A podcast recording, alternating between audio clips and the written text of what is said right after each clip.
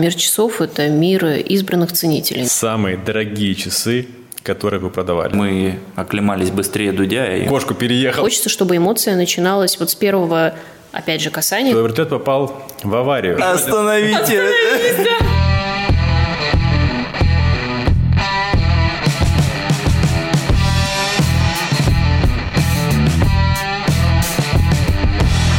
Друзья, приветствуем вас на 360 подкасте. Это наш четвертый выпуск, и я его ведущий Ляшек Дмитрий и Константин Бенемецкий. Верно. Сегодня мы будем общаться о такой интересной теме, как часы, с э, основателем одного из самых крупных интернет-магазинов в России Хроно.ру Дарья Индинок. Даш, привет. Привет. А, как дела? Да неплохо, у вас тут очень красиво. Новости с полей. Дарья вернулась из Швейцарии. Как в 2021 попасть в Швейцарию? Быстро рассказывай. Сложно. Нужно получить приглашение от швейцарской обязательно компании. После этого вам нужно писать посольство, обосновать, почему вы хотите туда ехать, приложить это приглашение. После этого идти, умудриться получить бизнес-визу. После этого сдать ПЦР, не заболеть ковидом. И после этого идти на границу и надеяться, что вас пропустят. Но спутник не нужен. А им все равно на спутник, Без поэтому разницы. ПЦР. Так что, если у кого-то есть знакомая компания в Швейцарии, приезжайте, вкусный сыр вас ждет. Э, вкусный сыр, серфинг. Э, что там еще да, было интересно? и даже серфинг, если вы совсем отчаянные. Да, совсем есть подозрение, что еще отличные часы, наверное, да? Да, но лучше их покупать все-таки в Новосибирске. На Хронору мы поняли. На Хронору, да. Обязательно. Быстрее приедут. Да, круто. Слушай, можешь в двух словах рассказать, как этот бизнес устроен, потому что для меня а, вообще рынок часов и все это направление выглядит как какой-то невероятно закрытый клуб ценителей.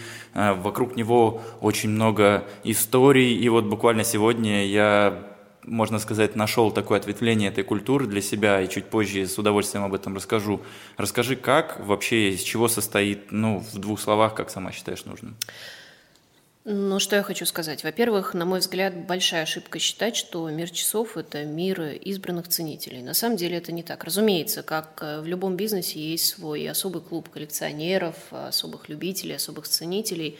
Да, это отдельная группа клиентов и потребителей.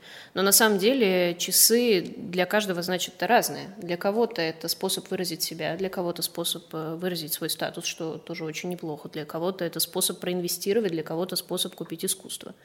А, очень многие относятся к этому в первую очередь как к аксессуару. Потому что, ну, чего скрывать, мы все понимаем, что время у нас, у нас тут сколько лежит вокруг нас ну, айфонов. Да, это, это не проблема, да, посмотреть да, время? конечно. Другое дело, что почему бизнес достаточно непростой, хоть и безумно красивый и безумно интересный, мы все понимаем, что часы все-таки товар не первого потребления, да, и часто вы покупать этот товар не будете. Вот здесь уже вопрос, зачем он вам все-таки нужен.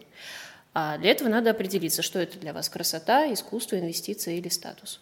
Вот, именно поэтому работа у нас э, с клиентами очень интересная. У нас очень большую роль занимает маркетинг, очень большую роль занимает экспертиза, и мы четко видим, что если уже человек влюбляется, если ему смогли донести, почему эти часы именно его, то он их уже не снимет.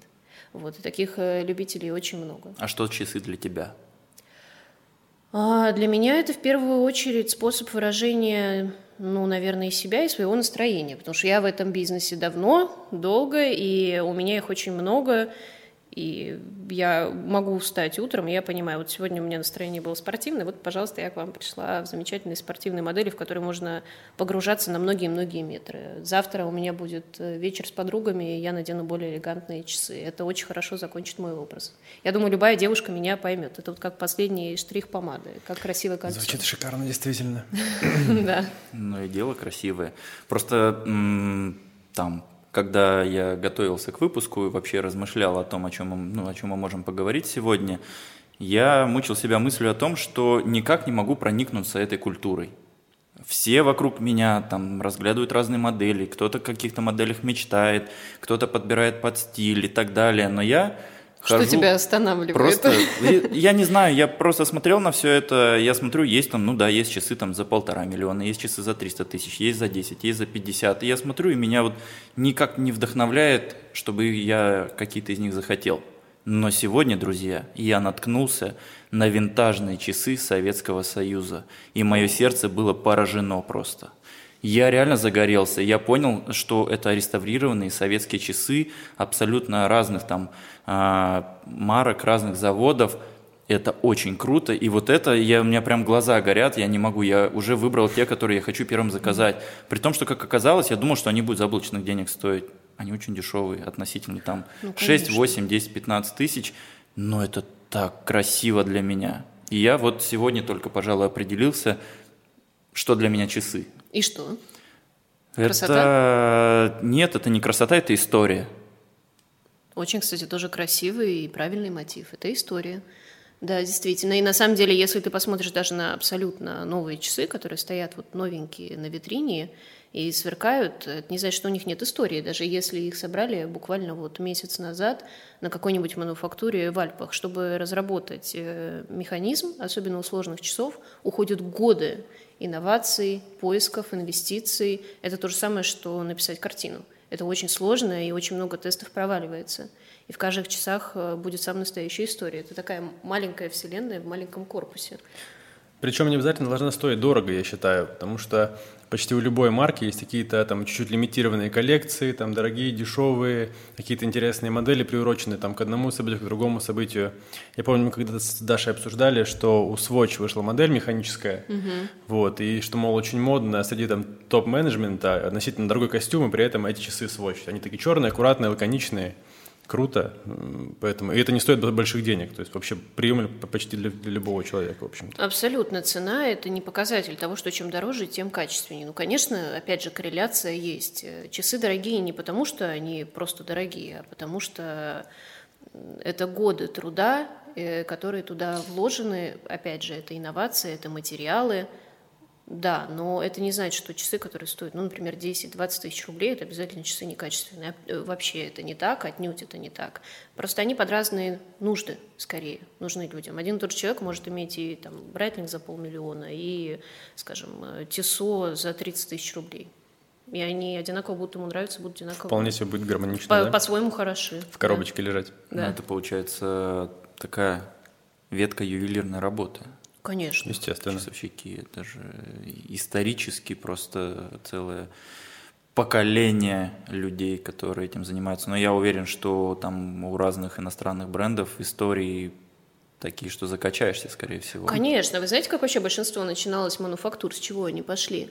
На самом деле не было такого, что пришли какие-то люди и сказали, давайте мы сейчас вот, значит, построим э, завод на несколько тысяч квадратных метров и, значит, будем здесь производить часы. Нет. Э, Сотни лет назад это были маленькие мастерские, это были ремесленники, уникальные в своем деле. Таких человек могло быть, ну вот, ну, буквально, что называется, по пальцам сосчитать, там в каждом кантоне там по несколько таких мастеров. И они делали очень сложные, очень редкие заказы, как правило, для, конечно, в те времена очень обеспеченных людей. Работа длилась крайне-крайне долго, это был ручной труд, ручная сборка.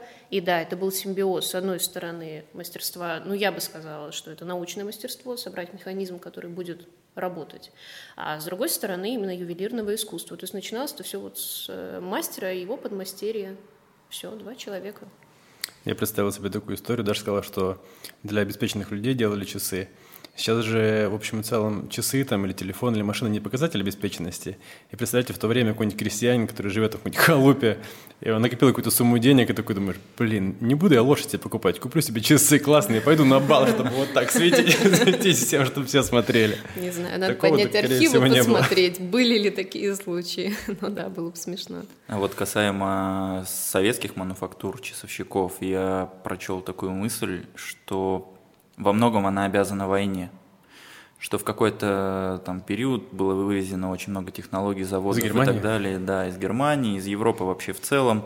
И как раз с того момента и началась такая крупная история советских часов. Однако есть и противоположная сторона этого мнения. Якобы еще там до 30-х годов были какие-то инновационные разработки, Может, царские даже, да, когда-то? да. Но, естественно, поскольку этому хобби один день, я еще не обладаю достаточным количеством информации. Интересно, когда это закончилось. Ну, примерно мы догадываемся, конечно.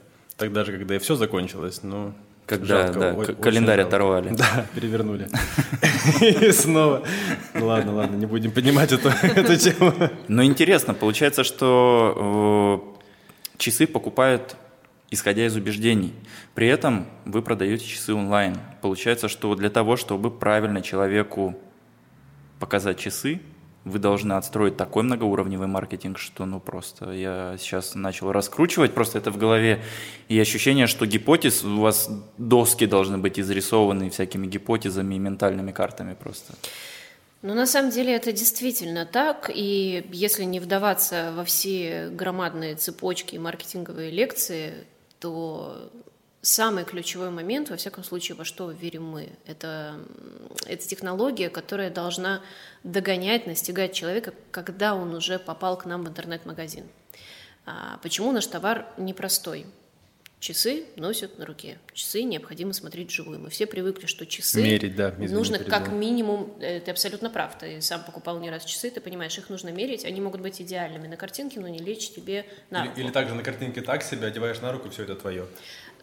Абсолютно, да, и при этом не будем забывать самый основной фактор, все-таки мы, если так можно сказать, продаем эмоции, мы продаем не, не просто вот, пожалуйста, вам измеритель времени, мы продаем эмоции. Когда ты попадаешь в атмосферу бутика, ну вот даже где мы сейчас сидим, у тебя есть настроение, у тебя есть определенные эмоции, ты начинаешь понимать, что тебе хочется, ты уносишь с собой частичку этого настроения, и ты с ним живешь. Оно накапливает уже твою историю. Интернет-штука все-таки достаточно такая безличная, и поэтому умудриться в нем передать ту эмоцию, ту коммуникацию, ту веру, которая есть у нас в этот продукт, задача сложная, но очень интересная. Если вы вот любите логические задачки, то это вот самое интересное, это позаниматься якомом, особенно с таким товаром, как наш. Поэтому во что верим мы? Мы верим в то, что необходимо с самого первого касания, когда человек попадает к нам на сайт, показать ему на нативном уровне, кто мы, что мы продаем, какой это уровень, и что у него гарантированно будет та эмоция, которую он будет ждать, вот он будет вот ходить, пока к нему едет курьер, и когда он это получит, он будет радоваться. После того, как он получает эту эмоцию, хочется, чтобы человек был уверен, за что он отдает деньги. Неважно, сколько стоят эти часы, там 5 тысяч рублей или 500 тысяч рублей. Для этого необходимо, чтобы было очень много информации, чтобы всегда у вас был живой человек э, на связи с вами. Например, когда мы сделали репозиционирование сайта, у нас э, поменялась и структура работы с нашими посетителями. Теперь, если вы к нам обращаетесь, у вас будет свой персональный консультант за вами закрепленный, потому что очень многие люди, да, они пишут нам письма, мы общаемся в чате, мы общаемся по телефону. Он может принимать решение о покупке 20, 30, 60 дней. Ему будет очень неприятно, если вот он уже рассказывал все свои предпочтения, всю свою историю, а тут подключается новый менеджер, и он ничего не знает. Это, Это реально бесит. да.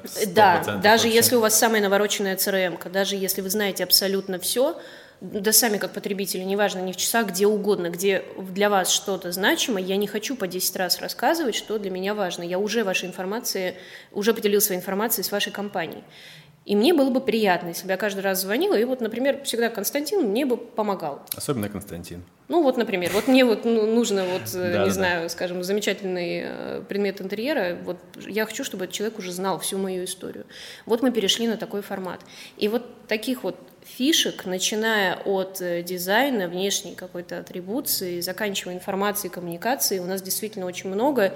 Но, честно говоря, я считаю, что нам еще есть куда расти и расти. Ну и это здорово. Меняется рынок, меняется интернет, меняемся мы, меняются наши клиенты. Задача успевать э, друг за другом все-таки бежать, а не просто пытаться делать, что называется, купи-продай. Как насчет виртуальной реальности и виртуальной примерки?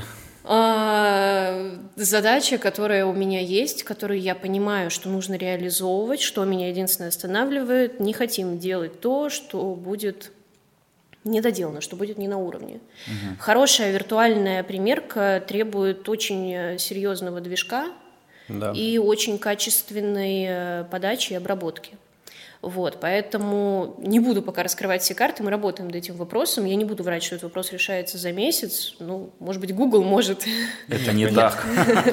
Но это не производители готовы предоставить 3D-макеты, это же все равно нужно от них тоже. Нет, производители пока как раз не готовы, но есть возможность сделать это своими силами. Есть замечательные стартапы, в частности, стартапы Кремниевой долины, которые уже имеют филиалы в городе Москва с ними можно об этом говорить, и мы имеем такие контакты, мы общаемся. Они тоже развиваются, они тоже идут в ногу со временем.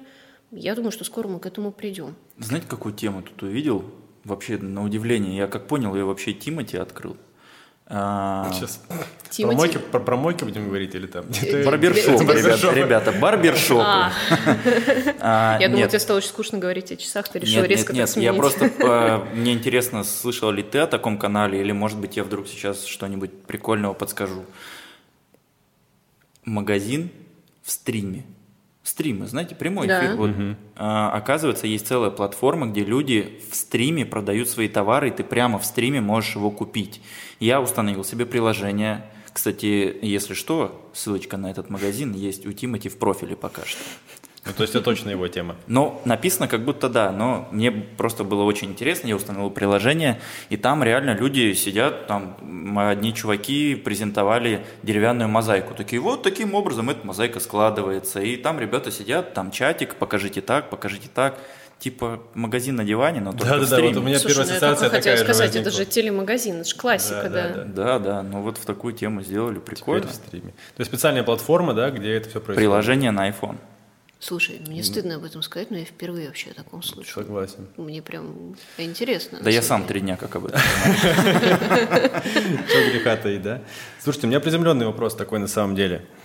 Самые дорогие часы, которые вы продавали. Я знаю, что есть опыт в офлайн продажах тоже, то есть мы не говорим про онлайн, но интересно и там, и там посмотреть на самом деле.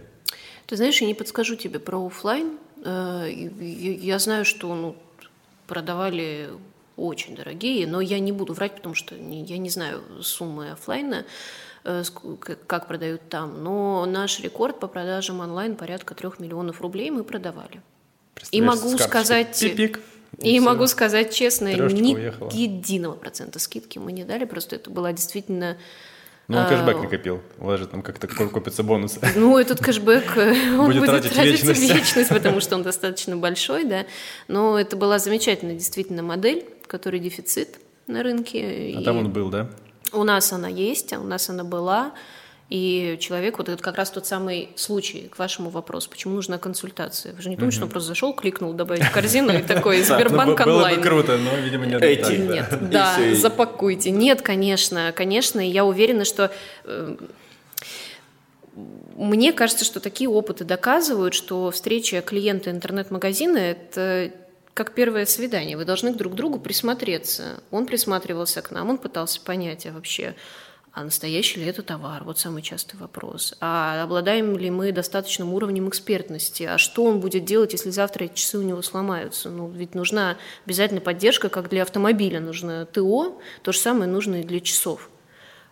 Я думаю, что вот те дни и даже больше месяца, которые он проводил с нашим консультантом, э, э, мы присылали видео, фотографии, обзоры, все, все, все, вот все-таки привели нас к такой замечательной э, сделке. Это был вот наш рекорд по цене. Сколько дней он думал? Ты говоришь, что примерно можно Почти 40. понять. Жестко. Довольно быстрое решение. Потратить 3 миллиона. Пожалуй, даже Range Rover конфигурирует быстрее, чем он выбирал часы. Ну, в общем, вот, вот так. На самом деле модель череды касаний с потребителем, она все больше и больше набирает обороты, потому что людям нужно больше данных о том, у кого они покупают, из-за Конечно. большого количества предложений, из-за разных товаров. Э, Наверное, вы одни из первых, в общем-то, кто пришел к этой цепочке, потому что специфика, наверное, такая. Ну, у меня такое ощущение, я предполагаю. Если ты имеешь в виду одни из первых среди наших э, коллег других магазинов, не готова утверждать, потому что Не, в целом, вот в рынках. Опять же, не могу утверждать, потому что если сравнивать нас с такими гигантами, как, э, я не знаю, зарубежные гиганты, как Farfetch, или наши, как там Ламода, Wildberries, Озон, я думаю, что, да не думаю, я знаю, что там технологии, до которых еще идти, идти семимильными шагами. Если говорить о нашем рынке, то у нас очень, э, в хорошем таком смысле, очень цивилизованный рынок, очень правильный и дружный, и поэтому даже если формально э, этот магазин там является нашим конкурентом, мы так или иначе находимся в общении, на связи, мы даже делимся опытом, вот, и коллеги тоже применяют множество интересных технологий. Мы стараемся, конечно, больше фокусироваться на себе и смотреть, где наши слабые и сильные стороны, вот, шагать в рамках этих сторон, но тем не менее. Ну, то есть получается, что рынок продавцов, можно так говорить, да, продавцов часов? Ну, как, да. как профессионально это называется? Если производство это мануфактура, да, то как, как с продавцом. Как-то просто часы Лавка. и продавец Часовая как-то... лавка. Ну, я думаю, что дилеры, правильно сказать. Все-таки мы все дилеры, да. Мгм. Ну, Да, вот это комьюнити людей, которые все-таки внутри себя между собой общаются, обмениваются Обязательно, опытом. обязательно, потому что он не такой большой, этот рынок. Это вообще связано исторически с бизнес-моделью. А, нельзя завтра прийти, скажем, в часовую группу и сказать, вы знаете, мы вот хотим открыть невероятно роскошный магазин, а дайте нам марки. Нет, так не получится. Ты набираешь опыт, ты набираешь компетенции годами, ты завоевываешь определенную репутацию, ты показываешь определенные результаты, и только после этого, как по лесенке, у тебя потихонечку расширяется, собственно, твой бизнес, твоя товарная матрица. Ну и то, сейчас уже не факт, мне кажется, уже, мне кажется, порог входа на этот рынок ну, он прям, он прям не маленький. Ну, мне кажется, что да, потому что основные регионы уже все-таки покрыты очень сильными, компетентными, Есть грамотными игроками. Да, э, дилеров к регионам. Ну, она неформальная. Формальной-то ее и быть не может, а неформальная, но есть. Но если есть регион, и, ну, скажем, Новосибирск, у него обеспечено полностью покрытие. Зачем нужен еще один дилер? Это создаст угу. не, некую каннибализацию, которая никому да. не нужна, конечно. Моя любовь – это рынки, где создается комьюнити, а не конкуренция. Мебельный рынок чем-то похож, но часы все, все еще звучат Но мебельный не, не слишком... тот, который производит мебель. Да, они все равно между собой общаются. Может быть, но за глаза может и грызутся. Ну, не знаю. Ну, везде есть свои какие-то темные согласен, интрижки, согласен. поэтому я Слушайте, думаю, бизнес что это же люди. Бизнес, это, это люди. понятно. Но вот у нас Очевидно. просто ну, мы не можем от этого даже уйти в доковидные времена. Ну сколько, ну раз в два месяца мы точно всей России собирались, то одна группа позовет, то другая марка, то одна конференция, то другая, ты все равно общаешься. Это Нельзя быть круто. вне, конечно. И это самый большой источник опыта. Это самая модная стратегия вин-вин. Не надо сидеть в углу и думать, что ты самый умный. Общайся и делись опытом. Нишуйся, например, ниш какие-то для себя выбирая или как-то затачивайся на какой-то сегмент. То есть получается рынок часов, порог входа невероятно высокий, и, скорее всего, этот порог уже не недосягаем? Думаю, зависит от э, желаний, потребностей компании, что они хотят делать. Они хотят продавать недорогой товар, но много. Они хотят продавать исключительно люксовый товар. Они хотят диверсифицировать свои марки. И второе, смотря какой регион, смотря какое покрытие требуется. Тоже про это подумал. А если на Рилиск, скажем, может быть, там есть свободное? Ну, вот что Я сравнивать? Думаю, что там как раз-таки все нормально. Очень может быть и так, да. Подозреваю, кстати, что да. Не обладаю информацией, да, но да, подозреваю, Причем что именно люксовые быть часы. Думаю, что да. Я думаю, там просто очень большой разрыв между очень дешевыми часами и очень дорогими скорее всего. Типа ну, есть такое подозрение. Ну, да, это Сами это решайте, откуда оно взялось. Слушай, ну правда не готова комментировать. Не знаю, честно, их э, регион, их рынок, не знаю. Но, возможно, ты действительно прав. Надо будет поинтересоваться. Просто по фану интересно на самом деле. Да. Но, а если так посмотреть, то рынок часов почему-то у меня больше ассоциируется с таким грубо мужским рынком, как мебель, например. Кстати, Или как машины, да? Да. Спешу обратить внимание, что мы оклемались быстрее Дудя, и у нас теперь дама на выпуске, мы больше не сексисты, например. Да, да, да. На минуточку заметим. Так вот, это я о чем? Каково девушки? Вообще есть ли какое-то распределение в рынке или нет? А, ну, девушки в бизнесе или девушки клиенту? Бизнесе. Не, не, девушки в бизнесе. Э, отвечая на вопрос сразу, сексизма, слава богу, у нас нет. Как вы видите, сколько мне лет. Э, я девушка, я сижу с вами, разговариваю о часах, вполне Прекрасно. себе спокойно улыбаюсь и ничего не боюсь. Я у нас как, с этим как, все как Даша общаются представители там топовых марок, и могу вас заверить, что все нормально. Сексизма, сексизма нет. Сексизма нет абсолютно. Не. Более того, я бы даже сказала, что, ну, это как бы ситуация, она может меняться там год от года, но сейчас у меня ощущение, что вообще у нас дам-то на руководящих постах э, даже больше, ну, чем да. мужчин. Несмотря на то, что часы товар э, процентов на 70 мужской, еще 30 процентов. Ну, это вот я сейчас так говорю на скидку, если меня слушают какие-нибудь специалисты по анализу рынка, прошу прощения, потому что, ну, я анализирую то, что происходит у нас. Вот, э, примерно 30 процентов это дамы, и то при этом а, большинство дамских часов все-таки покупают мужчины своим дамам как подарок. Интересный вопрос. А вот существует примета. Интересно, насколько она отъедает, Боже, от, от, отъедает у вас рынок. Мое любимое. Я не знаю уже, что делать, куда запускать информацию, чтобы она до всех дошла. Через твой подкаст. Нет, это да. это, верное замечание. это верное замечание. Приметы, по крайней мере, это точно не работает. Но нужно выдавать вместе с часами маленькую монеточку. Сначала даришь монеточку, тебе обратно монеточку, ты часы, все, считай, купил. Но это же клевая тема. Если они сделают монетку со своим логотипом, И Ну, знаешь, ее типа нужно, когда часы даришь, нужно, чтобы тебе дали монеточку. Не беги сейчас патентное бюро. Мы готовы это отличная шутка на Новый год. Я думаю, это многие наши клиенты оценят. Можно шоколадную монетку делать на самом деле. Да, слушайте, ребят, спасибо вам огромное. Если у нас это скоро появится, По не факту удивляйтесь. это нужна ну, круглая Да, форма. вообще ни о чем, просто, это просто не это очень дешево будет. Тем более в ваших масштабах, я думаю, это будет очень Ну, у нас Типа, как раз круглый смело, логотип. дари часы смело, да. Приметы в топку. Да. там. Кошку переехал на машине. Вижу рекламную Слушайте. кампанию уже. Какая, какая отличная идея. Нет, идея замечательная, я себе ее фиксирую. А что касается этой приметы, на самом деле много версий, откуда она пошла. А, моя любимая версия и самая, наверное, известная. На самом деле эта примета вообще была в Китае. Китае была такая примета, причем, поверьте мне, очень много лет назад, что дарить часы, это, значит, там, к расставаниям, там, еще каким-то вот невероятным несчастьем, ну, значит, подарил ты часы, и все у тебя плохо, не подарил, все у тебя хорошо. Очень простая логика у людей. Но на самом деле даже Китай от этой приметы, надо сказать, очень давно отказался, потому что Китай – это рынок номер один а, по потреблению часов. Почему-то так получилось, что эта примета перешла к нам в Россию, и почему-то, как назло, мы в нее поверили.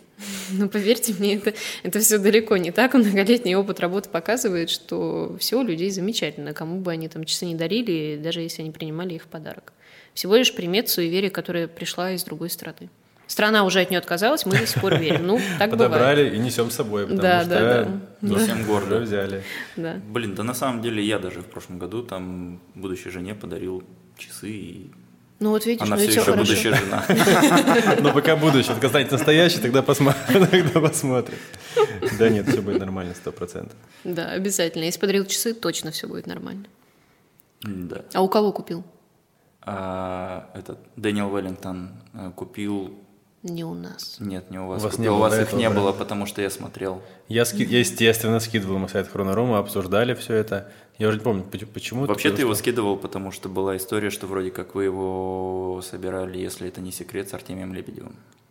Это- Не секрет, у нас стоит его логотип в футере сайта, так что нет, так это не так секрет. далеко я не прокручивал, потому что часов много смотрел. Да, да, да. Да, собирались с Артемием Лебедевым, причем э, в самый разгар пандемии мы были прям сумасшедшими, что мы на это пошли. компания из Новосибирска вообще как-то контактировала с Артемием Лебедевым, интересно.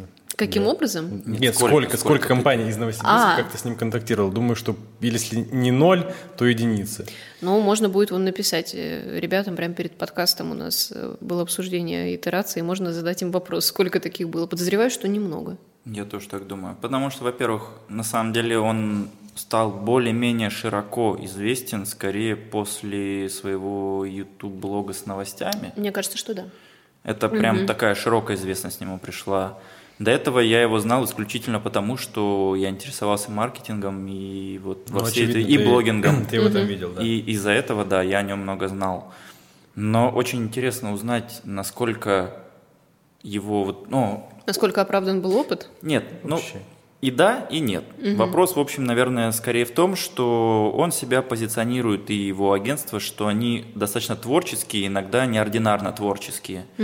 У вас работа сдержана, профессионально и отвечает, в общем, там, вашему бренду. То есть это хорошая Но маркетинговая для работа. интернет-магазин часов это инновация, я считаю. Потому что все, что там до этого, это просто ну, совершенно по-другому выглядит и похоже на барахолку больше, чем на что-то такое, какой-то продукт. То есть достаточно системно они или все-таки творчески подходят к процессу? Я бы сказала так. а, У них очень хороший симбиоз системности и творчества.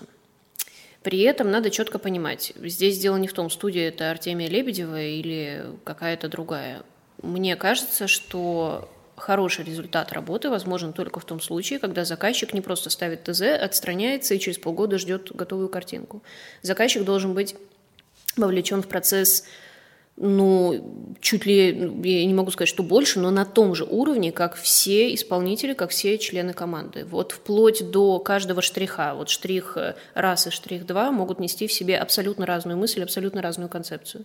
И необходимо вот на базовых самых этапах, на выстраивании вот этого позиционирования и своего лица принимать в этом непосредственнейшее участие. В этом случае у тебя не будет перекоса ни в систему, ни в творчество, ни в то, что тебе вообще не нужно. У нас вот именно так и получилось получилось. То есть на самом деле вопрос-то правильный и очень хороший. Мы о чем начали говорить, что мы продаем не вот это, мы не корпус продаем, мы продаем эмоции. Ты смотришь, ты хотя бы на долю секунды радуешься. Поэтому нам очень важно было, чтобы это был не просто четкий, понятный каталог, где ты можешь задать все критерии, что-то там купить. Нам очень важно было передать эмоцию и передать историю. Почему именно Артемий Лебедев? И почему именно в пандемию, надеюсь, вы зададите мне этот вопрос, потому что это тоже интересная такая тема, очень была рисковая. А, потому что все было банально. Когда я изучала, какие есть э, агентства, я увидела, что у них есть очень интересные проекты, которые они, например, делали для Третьяковки. То есть это была такая возможность полностью погрузиться в другой мир, сидя за своим компьютером. И мы поняли, что это необходимо и нам тоже, потому что нам необходимо передавать вот ту, ту, ту самую эмоцию, то самое искусство, которое содержится вот в этом продукте. И, собственно, так и ставилась наша задача для команды. Нам очень повезло с командой, у нас был невероятный просто дизайнер, который не просто рассуждал с точки зрения дизайнерской логики, он рассуждал как потребитель. Он купил у нас часы, прежде чем начинать проект, он купил у нас часы, он хотел понять даже, каким образом организована доставка, какое письмо ему придет, как с ним пообщаются, какая ему придет упаковка и как он ее будет скрывать. Вот до такой степени. Вот, и поэтому было очень много творчества, было много различных обсуждений, и ну, вот для нас лично результат превзошел ожидания, несмотря на то, что мы понимали, что Смотря какой дизайнер тебе попадется. Он может с тобой просто, он может быть отличным специалистом, но с тобой по духу он не поймет, и, собственно, сотрудничество развалится. Так может быть. История про дизайнера мечты, я вам могу сказать. Да, да, абсолютно. Нам, Это... нам просто ну, повезло. повезло, сто процентов. Да. Хочется верить, что у него просто все такие, на самом деле, что, возможно, на уровне какого-то подбора персонала бизнес-процесса так работает, думаю, но, так возможно, нет. Ну, надеюсь, что хотя бы большинство. Ну, на самом деле, я думаю, что оно так и есть. Я подозр... Мне трудно говорить, потому что я работала только с одним ну, дизайнером ну, весь проект. Но я подозреваю, что так и есть, потому что очень классная студия, очень много они делают для своих сотрудников. А, невероятная атмосфера, к ним заходишь, и от них не хочется уходить. То есть вот а, прям... а, ты физически у них была в офисе, да? Да, да, многократно. Ну, во время ковида-то нет, конечно, Zoom. Когда ковид я... закончился, да, все итерации уже были у нас э, в офисе. Я-то просто думал, что вы дистанционно вообще все сотрудничество выстраивали, а это оказывается прям... Нет, нет, нет, я же тогда находилась в Москве все это время, и как раз э, я была у них, поэтому это было здорово. Для меня э, лично, как для очень дотошного заказчика, это прям было идеально. Мы садились вплоть до того, что я иногда карандашом на листке бумаги рисовала. Не могу выразить словами, рисовала вот свои закорючки а он умудрялся потом переносить в формат уже компьютера. Но на самом деле, когда клиент берет листочек и начинает прототипировать на бумаге, это звучит как близко к идеальному клиенту, поэтому... Но не факт, некоторых дизайнеров это раздражает. Идеальный клиент. Некоторых дизайнеров это раздражает, а нашему, наоборот, нужно было. Им нужно было, чтобы я ему все донесла. Вот. Думаю, что это отлично. Так что, а Максим, если ты нас слушаешь, привет. А по поводу стоимости, я не хочу спрашивать цифры конкретные, просто явно, что а есть бренд определенный. Ну да, да, это, это очевидно. Нет, такой цели нет. Да, да, просто есть бренд, который mm-hmm. явно стоит каких-то денег, условно. Насколько услуга mm-hmm. была переоценена в этом плане? Или все окей, в принципе, это в рынке и за хороший дизайн? Я считаю, что у нас получилось в рынке. У нас была многоэтапная работа, она была во время ковида, и с нашей стороны тоже была некая лояльность к студии, потому что мы объясняли, у нас нет задачи сделать бегом-бегом и там со штрафными санкциями. Мы сразу сказали, Время мы даем есть, вам да? столько времени, сколько вам нужно. Не надо нам сдавать макеты просто хорошие. Сдайте нам отличные макеты. Скажете, что это надо делать полгода, делайте полгода.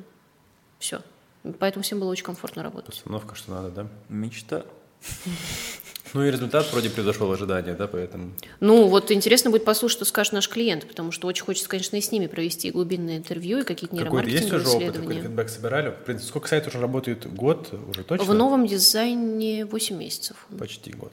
Да. Да, делали вы его очень давно, потому что, если мне не изменяет память, Константин мне рассказывал, что вы там начинаете, тире начали, это года два назад, наверное. Э, не-не-не, с Лебедевым мы начали не так давно. Это вот самое начало пандемии, получается, март 2020 года. Да ладно. Да. И уже запустили, все работает. Да, да, да, да. да. Круто. У нас хорошие программисты. Они молодцы, да. Вот. Блин, здорово. Ну, а если говорить про офлайн, поскольку часы это эмоции, это все-таки офлайн товар, есть ли какие-то еще интересные там моменты по продвижению, что-то еще применяете? То есть как? Именно в офлайне. Да, да, ну просто сейчас все в онлайне, все начинают mm-hmm. рассказывать, да, мы там воронка, конверсия, вот это все. Воронка и конверсия – это очень хорошо. Вообще очень хорошо смотреть не на свои гипотезы, не на свой субъективизм, а на цифры. Это очень правильно. И, к сожалению, мы все страдаем субъективизмом, и даже многие профессиональные агентства зачастую выстраивают гипотезы не на основании цифр, а на основании субъективизма. Но, тем не менее, когда мы начинаем в это очень сильно заигрываться, мы забываем про ну, в хорошем смысле человеческое лицо. Все-таки любой пользователь, любой клиент – это не просто лид и не просто единица в нашей статистике. Это живой человек. Живой человек, который отдал нашей компании достаточно большую сумму денег, который чего-то от нас ждет взамен, скорее всего, помимо продукта. И мы стараемся об этом не забывать, именно поэтому что касается маркетинга, пиара, других каких-то вещей, что мы делаем в офлайне? Ну, во-первых, вот специально начну не с аудора, не с других вещей. Мы сейчас очень озадачены тем, как нам обеспечить ну, скажем так, такое постпродажное послевкусие. Допустим, если раньше у нас была просто крепкая коробка, которая была антивандальная и которая гарантированно доставит вам часы в сохранности, сейчас мы поняли, что а хочется, чтобы эмоция начиналась вот с первого опять же, касание, как только тебе пришел курьер. Теперь у нас будет а, красивая черная коробка с фирменными открытками, подписанная для этого человека, э, с шелковым бантом, черная, то есть вот, вот с первого. Подача. Да, да. Во-вторых, если у человека есть знаковое событие, о котором мы знаем, или если у него там день рождения или что-то еще, очень важно ему напомнить о себе не для того, чтобы ему еще раз продать, просто таким образом выразить свою благодарность. Мы с вами, вы поделились своей частичкой истории с нами – вы купили такой продукт, мы поздравляем вас с днем рождения, мы о вас помним. Вот, вот эти вещи очень важны. Мне кажется, как, в принципе, и в любом люксовом бизнесе они важны. Ну а что касается классических приемов маркетинга, ну что, это ивент-маркетинг, конечно, им мы занимаемся, да, это аутдор-реклама, ну, в принципе, все по классике. Я думаю, как у вас, так и у нас, оно везде все одинаково. Это очень важно выходить как-то уже на контакт вживую с людьми. Мы стараемся это делать по мере своих сил. Угу. У меня вопрос про, про бренд. Сейчас угу. э, мои часы лежат передо мной, и я частенько захожу там э, э, на сайт даже, думаю, ну что же, ну что, что можно, что можно взамен, что можно взамен. И честно, пока не могу придумать. То есть все, что я хочу, оно сильно там пока не в моем бюджете. А вот в моем бюджете вот эти часы это просто идеальный вариант. Именно этот бренд, эта марка, и вот я от них кайфую. Я думаю, что можно сказать, мы Брайтлинг там не заплатил, но, но я думаю, через Дашу, через Дашу можем, можем про это поговорить. Есть у тебя такая, такая история? И причем браслет, очень крутой браслет. Ты имеешь в виду история, когда у человека уже любимый есть его твой. любимый... А, мой любимый бренд. Я думаю, Мы не будем что можно про, посоветовать. Про э, мой любимый бренд, да ты знаешь, вот это как не знаю, всем детям ну, есть ряд, да, наверное, каких-то... Есть, наверное, ряд любимых. И есть те, которыми я искренне восхищаюсь, даже если у меня нет их коллекции, я ими искренне восхищаюсь. Ну, конечно, это Вашерон Константин. Произведение часового искусства, невероятные часы, вот это пример того, как ты начинаешь понимать вообще, что за, что за искусство попало тебе в руки, вот с момента, как ты видишь все что угодно, не знаю, их макет, э, пришел к ним э, в бутик, на мануфактуру, да просто открыл их сайт. Да, Невероятно. очень верно. Просто, допустим, ну, если говорить обо, обо мне, я точно в, в часах не ценю количество карат там или количество золота, которое в них, а вот именно как сам продукт, сама история. Ты ценишь то, что внутри, раз, что да, называется. Да, да, да. Ну или там какой-то это же был Вершон Константин, который э, они рисуют на циферблатах э, какие-то уникальные вещи. А, они тоже делают, но вообще это специализация все-таки же кедро. Они занимаются горячей эмалью. А если, кстати, говорить про Брайтлинг, это тоже, наверное, такой топ моих э, любимчиков. Они сделали просто замечательные новые коллекции, так что я тебе приглашаю посмотреть, что нового у них вышло.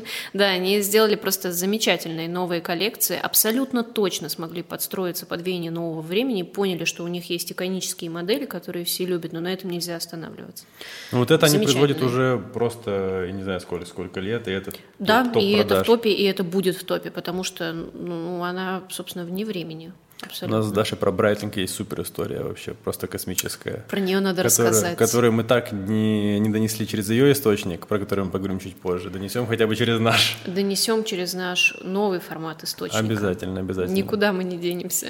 Я уже требую этой истории. Ты ее не знаешь? Э, Нет. Нет? Не знает. Э, История связана с близким мне человеком, вот, и часами Брайтлинг. Как мы э, с Дарьей знаем, Дмитрий пока еще нет, у Брайтлинг есть модель, называется Emergency, правильно? Да, Даша? правильно. Вот, они э, уже два поколения моделей или... Да, вышло вот уже новое поколение этих моделей. Да. Относительно В общем, у недавно. нашего э, теперь общего знакомого такие часы имелись. Вот. И так вышло, что его бизнес связан с удаленными регионами, и туда нужно летать на вертолете. Ну, другого просто по- по- по- попросту нет пути.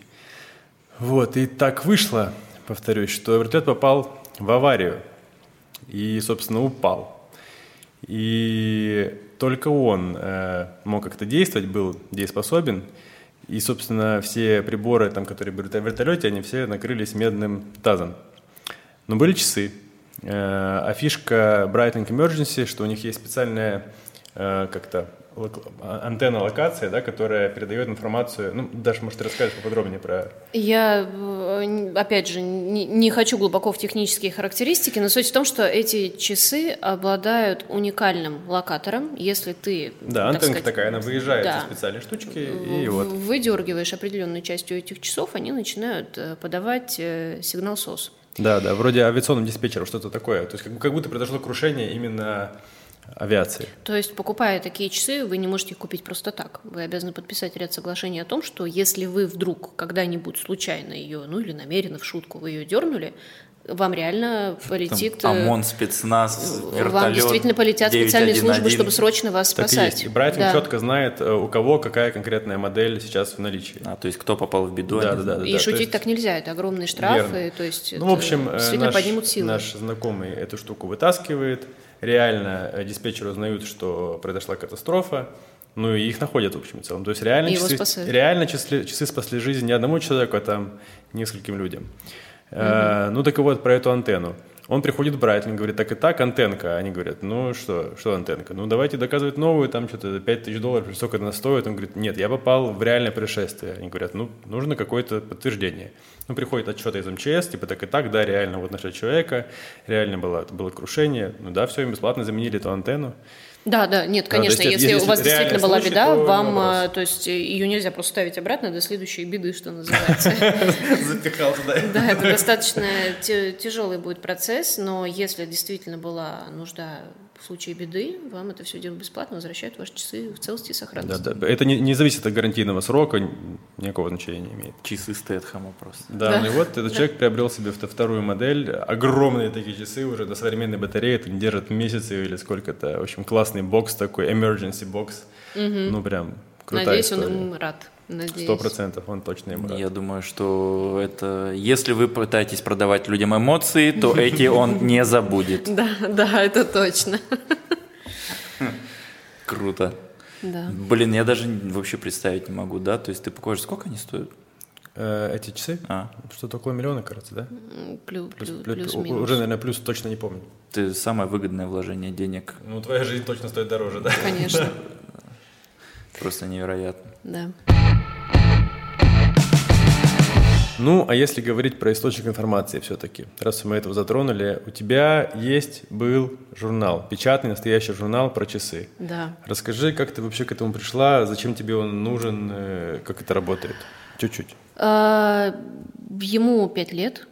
Пришли так, что хотели сделать э, нишевый продукт, который поможет как раз рассказать побольше о том, что стоит за часами, что это чуть больше, чем аксессуар на твое запястье, что за этим стоит многолетний труд, история и прочие-прочие вещи, о которых мы неоднократно говорили до этого. том числе. Конечно, стоят люди, и э, в том числе есть очень много знаменитых поклонников этих часов. Хотелось это показать и рассказать. Собственно, сначала у нас был э, слоган журнала «Часы как искусство», стал «Жизнь как искусство», потому что стали много говорить о каких-то подспудных вещах, о театре, о кино, о музыке, об искусстве, о выставках и о прочих-прочих других вещей, вещах. Вот, собственно, большой такой получился журнал, 300 полос плюс, дважды в год выпускался, жил 5 лет. В этом году мы решили немножко, пере... ну как немножко переформатироваться, мы его закрываем, собственно говоря. Чуть-чуть некоторые изменения вносим. Ну да, потому что он все-таки был нишевый, и нам, как кажется, он уже свою цель полностью оправдал и отработал. Сейчас хочется применить весь свой опыт и его расширить. А расширить печатную версию нам не так интересно, как расширить версию электронную, поэтому теперь мы уходим в электронный формат, понимая, что будет большее покрытие, больше возможностей, видеообзоры, прямое общение, блоги, консультации, то есть такое некое сообщество. Вот. А журнал будем выпускать ну, в формате такого не знаю, альманаха или книги, подарка для наших э, клиентов, допустим, раз в год в два. Небольшим тиражом, да? Да, небольшим тиражом для Ну, потому что наших... сам продукт э, был классный на самом деле. Ну, теперь уже можно говорить был. Сам журнал? Да, да. Это журнал. отличный продукт. Вот он действительно, я могу заявить, что он был отличный, и мы его закрываем не потому, что ему плохо или он там коммерчески не интересен. Нет, ни в коем случае. Просто он, ну, он закрыл уже все потребности и все цели. Зачем Да, изначально то, коммерция что... не была его целью, я так понимаю. Абсолютно, да, абсолютно. Вот. Если мы видим еще более широкую перспективу, ну, идем в нее. Ну, вот если честно, я же по факту там на своей работе являлся рекламодателем этого журнала. Ну, да. да, кстати, да. А, кстати, по факту постоянным, да, постоянным да. Да, рекламодателем. И могу сказать, что переход в онлайн для меня скорее хорошая чем новость, чем плохая, потому что мы однозначно с еще большей охотой будем размещаться в онлайне. Более того, еще и метрики прицепим, и это будет вообще супер классно. И сможете отслеживать прямой, э, прямую конверсию, прямой переход. Да, да. да. И это для нас самое важное. Это вообще главная моя боль работы с печатниками, потому что они там массово выходят на меня и предлагают размещение, при этом абсолютно непонятно, что с ними делать. Ё-моё, ну просто же капец. Мне кажется, рынок-то умирающий вообще. Да, но а, что касаемо там твоего продукта, можно сказать, что за счет его определенной статус, статусности и наполнения там сомнений меньше. Он был нишевый, он гарантированно попадал туда, куда он хотел попасть. У него не было а задачи. Редкость. Да, да. Ну, журнал-то был бесплатный, то есть он, мы же, вы же никогда не продавали его? Нет, Нет никогда. Он не было задачи распиарить имя журнала, была верно, задача верно. лечь на нужный стол. Он всегда размещался на полках, которые абсолютно били в целевую аудиторию, которая нам с Дмитрием тоже была нужна все время. То есть всегда там Сбербанк первый, бизнес, э, залы аэропортов, там да, дорогие да. рестораны, он всегда, всегда можно было его найти. Ну, еще можно найти, да, он еще, еще пока лежит. Да, вот этот выпуск, он сейчас распространится, но сейчас мы уже запустили бета-версию электронного журнала, пока они не готовы говорить, когда вот она в полную свою силу войдет, это будет к Новому году, ну, тогда с радостью вам ее да. ну, журнал, журнал называется «Женев», мы, кстати, про это не говорили. Угу. Если выйдете, теперь берите с собой, теперь это лимитка, можно сказать. Да, да, да у меня есть вся коллекция, если что. О, ничего себе. Ну, блин, надеюсь, вы сделаете что-то похожее на TJ, потому что Тинькофф Journal для меня это топ. Просто вы видели, они курсы свои начали запускать. Это фантастика. Я обожаю то, что делает Тинькофф. И э, такой симбиоз профессионализма и способности доносить информацию, ну, просто они, вот они реальные инноваторы. Обожаю их, очень много беру с них примеры. Я считаю, так и надо работать. Ну, как, как? Не была никогда их сотрудником, но с точки зрения потребителя, а я их потребитель, их клиент в том числе, я полностью удовлетворена. Просто что касается журнала, я наткнулся на него пару-тройку лет назад, наверное, и активно Он реально стал. интересный. Он не коммерческий, он просто интересный. Штука в том, что если остальные СМИ становятся скучными со временем, этот нет. Он только интересней. Он да. как будто ребята реально нашли какое-то зелье, палочку, да, просто угу. пьют его и только круче становятся. Я не знаю, как они это делают. Ну, у их владельца неплохая сила воли. Да, это факт. Можно позавидовать. Да. Потому что выбраться из тех мест, где он был, да, не каждый смог из того состояния, в котором он был. Абсолютно, абсолютно. Угу. Поэтому да, но если говорить про личности, какие-то гости, с которыми ты лично общалась, э, пока вы делали журнал, явно были какие-то крутые истории, может быть, связанные с этим? О, да, на самом деле каждая обложка – это история. И мы всегда на обложку делали свои собственные съемки. Это всегда был целый продакшн, э, очень много переговоров, всегда была творческая идея. Но из тех, что мне запомнились, невероятная Аня Михалкова, невероятная, интеллигентнейшая, замечательная, просто великолепная актриса. Даша Мороз, когда выходили вторые содержанки, мы делали с ней съемку, была очень такая гротескная, и очень провокационная съемка. На самом деле рекомендую вам, если у вас есть возможность, найти этот журнал. Либо, кстати, у нас есть эта съемка и в электронном виде. Посмотрите, просто раскрылся человек абсолютно по-новому лично для меня, как актрисы. А, Иван Васильев, а, который часто Спасибо ему, приезжает и выступает у нас э, в Театре оперы и балета. Там реально шикарная фотосессия. Шикарная этого не ждешь от Балерона вообще. Просто шикарная фотосессия, он невероятный, конечно, талант. И смешно, как мы делали эту фотосессию, потому что это был вот такой переходный период из э, тотального карантина в смягченный карантин, как мы всей командой на фургоне ехали за город к нему на дом.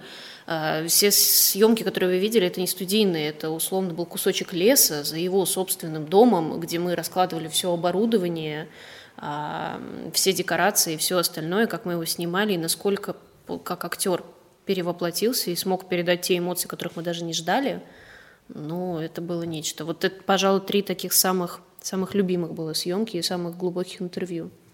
После новости о том, что журнал закрывается, я прям напишу себе в календаре заметку и завтра же соберу все выпуски в кабинете у себя. Да, чтобы нигде не потерялись, да? да. Кстати, есть ощущение, что у меня одного из номеров нет. Если что, знаю, кому обратиться. Даже у меня, возможно, одного нет. некоторых по парочке. Я да? думаю, что здесь тоже можно поискать по-любому, да, что, что, что остается. Кстати, локация, где мы снимаем, до сих пор не, неизвестна людям, да? Да, да, да. И не будем Только... раскрывать. Пока конечно, нет, пока да. нет. Конечно. А то есть будут зрители, знаете, как у женского они стендапа уже, на улице. Они уже да, есть. Да, они уже есть. Да, да? на лавочке собираются. Люди сидят, смотрят, как мы пишемся. Ребят, класс, класс. Хороший выбор локации действительно с такими окнами. Да, только видеоверсии до сих пор нет, поэтому вы же ее очень ждете. Да, очень, да. да. Я, мне интересно посмотреть, как это получится. Нам тоже очень. Честно говоря, видеоверсия подкаста есть каждого, но мы экспериментировали с форматом. Лучше этого не видеть, ребят. Может, когда когда-нибудь, когда мы станем в топе, мы выльем. Когда будет не стыдно? Всякие сэмплы, да. Возможно, самое ну, время. Ну, хотя бы, хотя бы то, что осталось за кадром. Да, ну прикольно будет на самом деле, реально. Ну, а с такой вот интересной работой э, мир-то открывается с другой стороны, получается. Ты была Конечно. в Швейцарии, Какие явно еще не только в Швейцарии. Да, явно не только в Швейцарии. Да. Как это работает? Конечно, мир открывается с другой стороны. Вообще, надо сказать огромное спасибо часовому миру, потому что они, производители, огромное внимание уделяют тому, чтобы показать и рассказать больше. То есть десятый раз говорю, наверное, уже всем наскучило, не Продаем просто продукт. Эмоцию, да. Эмоции, эмоции, эмоции. Это всегда а есть, да. Мануфактура должна так зарядить своих дилеров, дистрибьюторов, чтобы они Конечно. могли это передать через себя. То есть Конечно. КПД должно быть очень высоким. Вот именно в этом вся задача. Почему очень часто и продавцы ездят на различные обучения, на различные мероприятия, почему владельцы фирм регулярно выезжают, почему вообще часовые выставки сделаны в формате не онлайн, а собираются все вместе. Это целые салоны, как автосалон, вы вот, возможно, знаете. То же самое и в часах, потому что нужно все трогать, чупать, смотреть руками. Вот. Ну и плюс надо не забывать, что часы, э, часовые марки – это очень часто партнеры различных видов спорта, различных событий в мире культуры.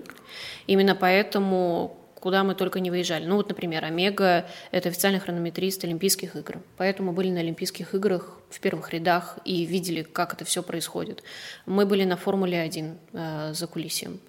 Э, мы были на Red Bull Air Race. Мы да. были Мы на Red Bull, Red Bull Air Race. Шикарное мероприятие. Просто да, можно, да. Вот точно, я точно, мы же там виделись. Я Если у кого-то из вас да. будет возможность побывать на Red Bull Air Race, оно... Э, Ее не будет, уже... его закрыли. А, да. Ну подожди, Air Race сохранился, Red Bull Air Race не, не сохранился.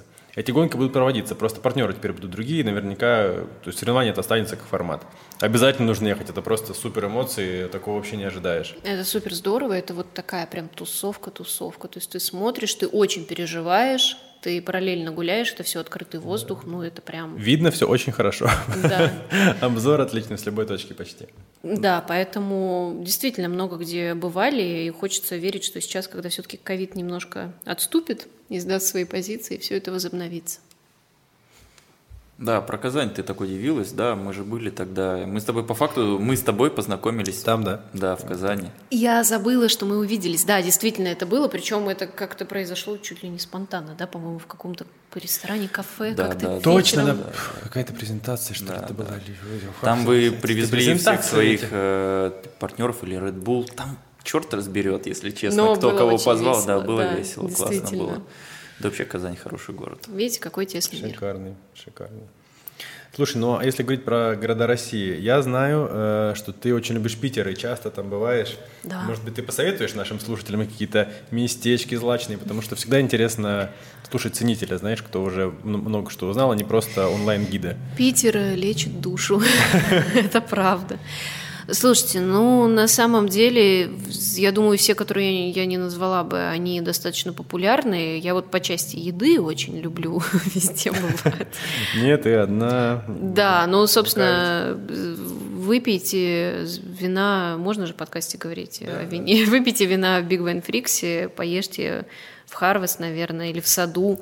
Харвест Вот. реально топ, согласен. Да, замечательное место. И что мы в последнее время делаем в Питере, нам очень нравится. Мы берем машину на прокат, мы часто ездим за город. Нам очень нравится снимать лодки, кататься по Неве. Именно вот в частном формате это э, замечательно и невероятно. Вот, поэтому, ну, ну, наверное, так. Вопрос придется вырезать, потому что я сказала только про еду, Почему великолепном? Питере. Мы ничего не вырезаем, устраивает. все шикарно. Честно говоря, больше-то, ну, лодки есть, еда есть. Что Необразованная девушка. Сидишь на лодке. Вместо пищи культурной пищу съестную. Ну, что есть, то есть, да. Э, Про культурно они найдут в онлайн- в онлайн-гидах, нет проблем. А вот с, Брошюрочку с- да. Да, да, да, этого информации масса. Не знаю, мы когда в Питере были и переехали из отеля в съемную квартиру, было очень классно. Вот эти питерские дворики узкие, высокие, Колодцы, да. и ты на все это смотришь, сидя реально на подоконнике. И тебе не стыдно за то, что ты сидишь на подоконнике, потому что это очень классно. Какая-то особая атмосфера в этом во всем. Учитывая историю города, даже удивительно, что такая атмосфера может быть. Я, честно говоря, тоже. Питер для меня открылся вообще с новыми красками. Потому что Так э, почему? Потому что я как-то ожидал какого-то, знаешь, снобизма больше от него. Вот. А он достаточно открытый, с классными людьми, э, какие-то... Я ожидал каких-то фриков, знаете, каких-то там с волосами, э, там, в виде, там, не знаю, чего-нибудь, ана- ананасов. Вот. Нет, вообще нормальные ребята, все эти э, бесконечное количество музыкальных групп, которые стоят, играют реально классную музыку, реально. В Новосибирске кон- на концерт такую не играют, как играют в Питере просто на Невском проспекте. Не знаю, Шикос. мне кажется, город э, отличного настроения, очень интеллигентных людей. И вот мне кажется, это не я так себя запрограммировала, приехав туда, что там вот Питер, поэтому люди интеллигентные. Нет, действительно какие-то другие люди, другой подход, другие улицы. Для меня там даже воздух пахнет иначе, поэтому... Не, про музыкантов это просто топ, потому что Да. когда мы вышли на Невский, я услышал, как ребята раздают крутой рок, просто стоя посреди Играют улицы. отлично. Невероятно круто. И я понял, что в Новосибирске уличные музыканты просто бомжи. Так так и есть. Нет, про людей Питера это вообще. Э, Мы недавно были в Кабардино-Балкарии э, и говорили с владельцем гостиницы, он из Нальчика. Ну, то есть конкретный кабардинец вообще. Он говорит, я иду по Питеру, вот. Ну, видимо, было лет как-то как-то мо- модненько прикинуть, видимо, не знаю. И случайно задевает на эскалаторе там, какую-то пару, там, не важно, ну, абсолютно случайно. Вообще кто-то торопился, он немножко потерян, ну, как бы город, в общем, в целом неизвестный. Вот. И они ему такие вслед, «Москаль». Вот. Сейчас цитирую. Говорит, я стоп-кран дернул, разворачиваюсь, говорю, что? Я, я вообще из Нальчика, типа, какой москаль? Ну и все, это процесс быстренько, ситуация резко изменилась. Они потом гуляли целый день, они то там напоили еще его. В общем, шикарно провели вечерок, день, показали ему всякие места. Поэтому не думаю, что такая ситуация могла возникнуть в каком-то, в множестве городов. Быстро зашел за своего. Да, да, Да. Слушай, ну, на самом деле, э, Питер Питером, но вот лично меня интересует вопрос, так как мы с Дарьей знакомы, я немножко знаю ее э, изнутри. Ты же жила в Москве достаточно, в принципе, продолжительное время. Но сейчас мы в Новосибирске, и она давно в Новосибирске уже. Да. Но периодически туда летает, как, как, как на два города, как это все можно организовать. И работа там, и работа здесь, и семья, и там, и тут. Причем там и у мужа, я знаю, были дела в Москве. Ну, в общем... Да, и на самом деле не планировалось, что так будет. Мы вылетали сюда, и мы собрали вещи ровно на 12 дней. Я, садясь в самолет, сказала мужу, говорю, слушай, сейчас приземлимся, сразу куплю билеты назад, вот чтобы точно были в нужную дату. Это было сколько назад? Это времени? было в ноябре прошлого года, почти год назад. Да, и а потом как-то так приехали, и как-то так хорошо здесь, а потом мы как-то так заболели, ну, время у нас такое, эпидемий. Вот, и подумали, да ладно, все равно Новый год к семье прилетать, а давай останемся. А потом у мужа здесь появились дела, а я еще сейчас э, параллельно учусь, а учеба до сих пор на дистанте. Ну и как-то, в общем, оно так сложилось, что мы сейчас пока что базируемся тут, но официально это называется «Мы живем на два города», потому что действительно каждый месяц летаем туда-сюда обратно, дела и там, и тут. И, кстати, но я не знаю, мне кажется, у кого-то из наших слушателей может быть такой опыт жить на два города или даже на две страны. Для меня этот опыт замечательный, правда, потому что ты не засиживайся, не засиживаешься в одном месте, у тебя всегда есть возможность сменить атмосферу, поэтому нас это пока не напрягает абсолютно никак. Работа действительно есть и там, и тут. Ну, еще онлайн-сервисы, да, которые просто взлетели в воздух, в и космос, спасают, да. да, во время ковида. Да. Они, конечно, закрывают перечень вопросов. Мы даже сами, да, уже не, редко, когда встречаемся только по каким-то прям с какой-то серьезной необходимостью. Вполне можно провести, да, онлайн-встречу, без проблем подключить ребят, сделать, расшарить экран. Ну, начиная от партнеров, заканчивая бытовыми услугами. Когда вы последний раз ходили в магазин? В Москве вообще есть замечательная Яндекс Лавка. 15 минут, и тебе Ну, я метро обожаю. Все. Обожаю метро. Там Ездить туда? Штуки. Да, ходить, выбирать там по полкам всякое. Ладно, хорошо, я сдаюсь. Атмосфера метро, окей. Но это, ну, пожалуй, самокат решает вообще почти все вопросы вот да. быта. Да. Я, когда заболел ковидом, а это было в июне этого года, пришел О, к тому, я что... Тоже. Привет. Приехал с Москвы на следующий И день. Я. Добрый вечер.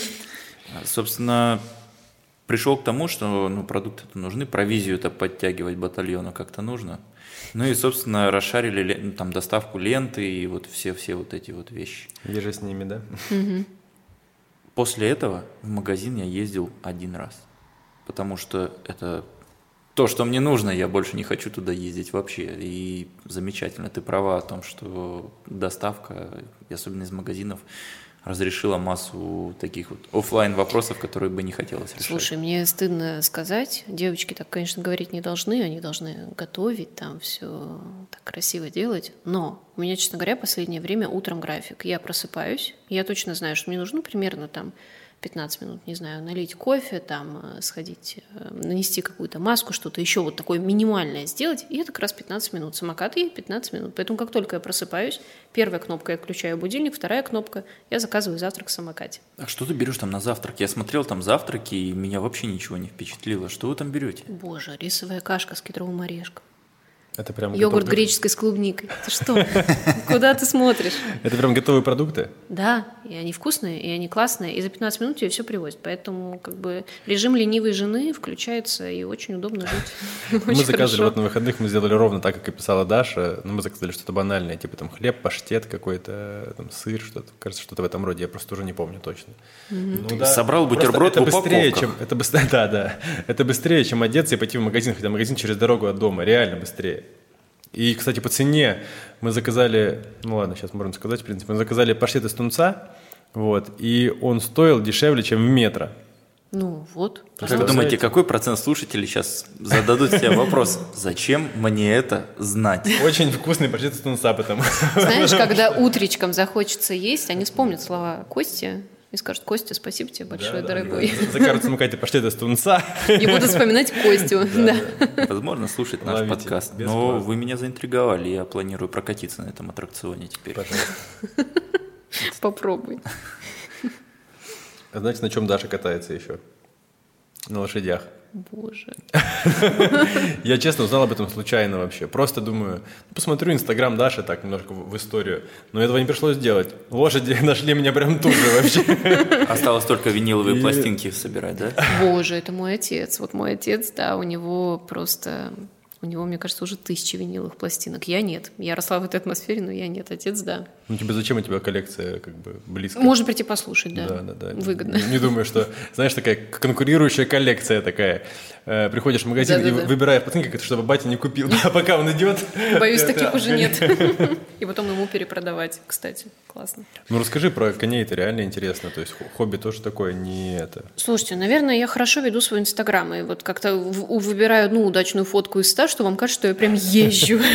Я не профессионально езжу. Мы катаемся с ребятами, нам очень нравится. Мы ездим верхом. А, В Москве были в отличном сейчас клубе, где наконец-то мне объяснили, как вообще правильно сидеть, а не как я, лишь бы сидеть.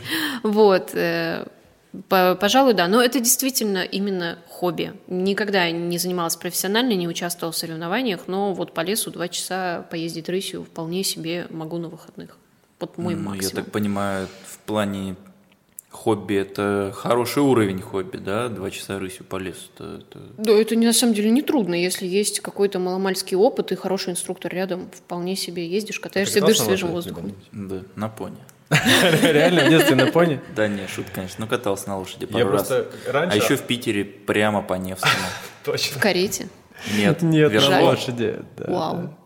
Это я, я звоню не Дмитрию, а короче, человеку, который был с ним, и он говорит, да, сейчас тут какая-то, как- какие-то кони, кто-то ржет, что-то происходит, какая-то, какая-то бешеная ситуация.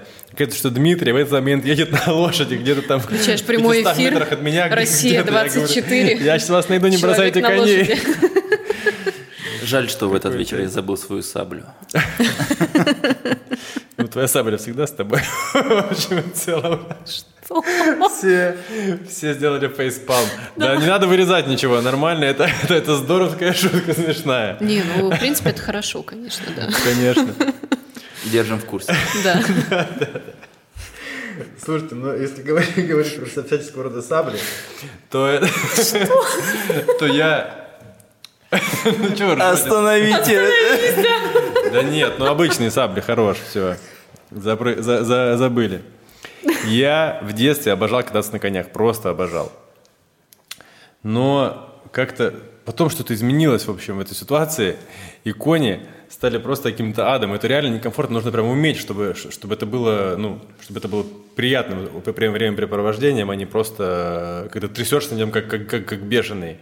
И он там нужно еще управлять им как-то грамотно, там, переходить на галоп, рысь, там, брать ритм, да, всякое Ну, такое. поэтому вот мой, Нужен допустим, инструктор. вариант это, во-первых, инструктор, во-вторых, чтобы тебе объяснили базово, как правильно сидеть. Если у тебя нет первого или второго, на мой взгляд, это действительно будет ад, а не Да- даже развлечение. на Алтае лошадь брать не надо, лучше взять инструктора. Ну, А и смотря как ты кататься. поедешь, извините, в горы над обрывом или по лугу, разные, конечно, вещи, да. Да. Но действительно порода лошади зависит, ну, влияет на то, как ей управлять и так далее. Я вообще в этом не разбираюсь абсолютно. Знаешь, что Слушай, честно, нет, не могу сказать. И понимаю, что есть э, разные характеры лошадей, зависит от того, от некоторых, не будем озвучивать физиологических э, вещей у этой лошади, от ее возраста, от породы. Я сразу сказала, я не такой прям специалист. Про породы нет, не скажу. Ладно. Ну, а если говорить про винил, как-то раз, просто почему, почему это интересно, Э, я хотел сделать отцу подарок, подарить, э, ну, какой-то набор виниловых проигрывателей, какие-то там колонки, как называется, э, мониторы, кажется, если не ошибаюсь. Вот. И я пришел к своему знакомому, говорю, так и так. Он говорит, ну какой бюджет? Я говорю, ну порядка там 100 тысяч, это было там какое-то время назад. Он говорит, ну не, это не серьезно, типа, вот будет 1300-500, типа, тогда приходи. Типа, это так там, ну, смысла даже нет. Реально нет смысла? Или, или это то- тоже, опять же, какой-то закрытый клуб, как часы, знаешь? Мы, мы, мы думали. Слушайте, вот жалко, здесь сейчас нет моего бати, потому что он у меня, мой отец, он знает все тонкости, и он слышит все тонкости звука, хотя сам не является музыкантом. У него абсолютно отличный слух, и он очень много лет в этом, он самой ранней молодости, там еще со времен всех барахолок, он это все хорошо понимает. Что касается цены, ну, например, у меня дома стоит э, аппаратура э, раритетная или винтажная, как его правильно назвать, Техникс. Они не стоят таких денег, они стоят, я думаю, что дешевле 100, да я уверена, стоят дешевле 100 тысяч рублей, но у них абсолютный классный чистый звук, который позволяет тебе... Свойственно именно, именно им, я так понимаю, какой-то, Ну, особенность. ну, ну, ну, да, то есть, ну как, это просто очень качественный звук, который позволяет тебе глубоко погрузиться в музыку. Замечательно заходит как и классика, так и Рамштайн, э, та- та- так и все остальное, что я люблю. Все любят Вот. Рамштайн тут. Да. да. Так что, но да, есть очень сложное, конечно, тяжелое оборудование, там, начиная от иглы вертушки и заканчивая, собственно, сабвуфером. Такие тонкости есть. Поэтому нет, не согласна я, что вот если дешевле 500 тысяч, то все, не подходи. К тому же можно обновлять, да, я так понимаю? Это же, это же все снимается, вынимается, это можно иглу заменить. Но это тебя затягивает. Если да. ты начинаешь этим заниматься, ты будешь спонсировать эту индустрию всю жизнь, потому что всегда будет выходить что-то более крутое, с каким-то другим наворотом, под одну музыку, под другую. Ну и порой реально интересно купить именно пластинку определенную, которая вышла там вот только-только, а не слушать ее э, там в Apple Music. Ну, честно говоря, большого смысла покупать новый свежий винил нет. Старое что-то? Ну, нужно покупать, стараться все-таки оригинальный винил, а не То, цифровик. что не с, не с цифры записывалось, да, просто того, да. чтобы записаться. Да, а если уж ты совсем прям коллекционер, то, ну, надо стараться, конечно, покупать первый пресс, но это уже совсем такое. Еще чтобы у него конвертик внутренний был правильный, чтобы пленочка была не повреждена. Ну, вот, то есть это, это такой очень тонкий мир, и из-за этого очень сильно варьируется цена. Вот отец мне как-то показывал, есть целый аукцион этих пластинок, одна и та же пластинка одного и того же года выпуска, цена может отличаться не знаю, на 200 евро только потому, что у одной там уголочек замят, у другой нет. А другая в идеале, да? Да. Или в, в салофане, да, еще? Да, еще ну это совсем выше пилотаж. Редко встречно такое, да, есть. Самое интересное, что это все заканчивается, то есть каждым днем это будет стоить дороже-дороже. Да, в том-то все и дело. Вот мы сейчас буквально были с отцом в Швейцарии, и он нашел магазин, загуглил, нашел магазин пластинок, нашел человека, у которого он на аукционе несколько лет назад покупал какую-то крайне редкую пластинку, заставил меня с ним поговорить, он у меня не, не говорит на английском, заставил меня с ним поговорить, они друг друга узнали, обнялись, обменялись телефонами, и теперь я вот, значит, их э, переводчик. Значит, теперь папа пишет, что ему надо, а тот ему отвечает, что у него есть. Из последнего, то, что я читал про винил, а, Юла площадку, знаете, Авито угу. Юла. Вот, да, да, а, у Юлы вышел спецпроект, в котором они с ребятами записали истории о том, почему люди до сих пор слушают виниловые пластинки. Так они заморочились настолько, что они эти истории записали на винил и пустили в продакшн. Вау. Ну, прикольно. По-моему, да. круто. Очень круто. А, на виниле, о виниле, да, так круто. сказать. Бессмысленно, но круто, да. Бессмысленно, беспощадно. Да. Забавно. Ну что? Ты у нас обычно закрываешь. Нам пора закругляться. Да. А я объявляю. Чтобы не было такого, как э, в прошлый раз, когда мы засиделись на 2.17. Хотя, э, как показала практика, это вас не пугает, насколько мы видим по прослушиваниям. И прошлый выпуск заходит прямо лучше, чем все остальные. Вот. Ну, это круто, мы рады, что это все получается, да, что, что кому-то интересно нас слушать. Надеемся, что все это будет прогрессировать, мы для этого сделаем все возможное. Нотка ну, сентиментальности. Мне да. со своей стороны хочется сказать, что, слушайте, скажи мне, кто твой друг, и я скажу, что ты. Классный у меня круг общения, что все делают... Именно с этого мы и начали, когда придумали подкаст. Да, да. Что все делают такие созидательные вещи. Очень, очень здорово. Мне почему-то кажется, что проект этот у вас должен развиваться очень хорошо. С вами действительно интересно общаться. Круто. Мы стараемся. Заканчивай, Дмитрий. Ну что, друзья, подошел к концу наш четвертый выпуск 360 подкаста. Благодарим вас за прослушивание. 360, погнали!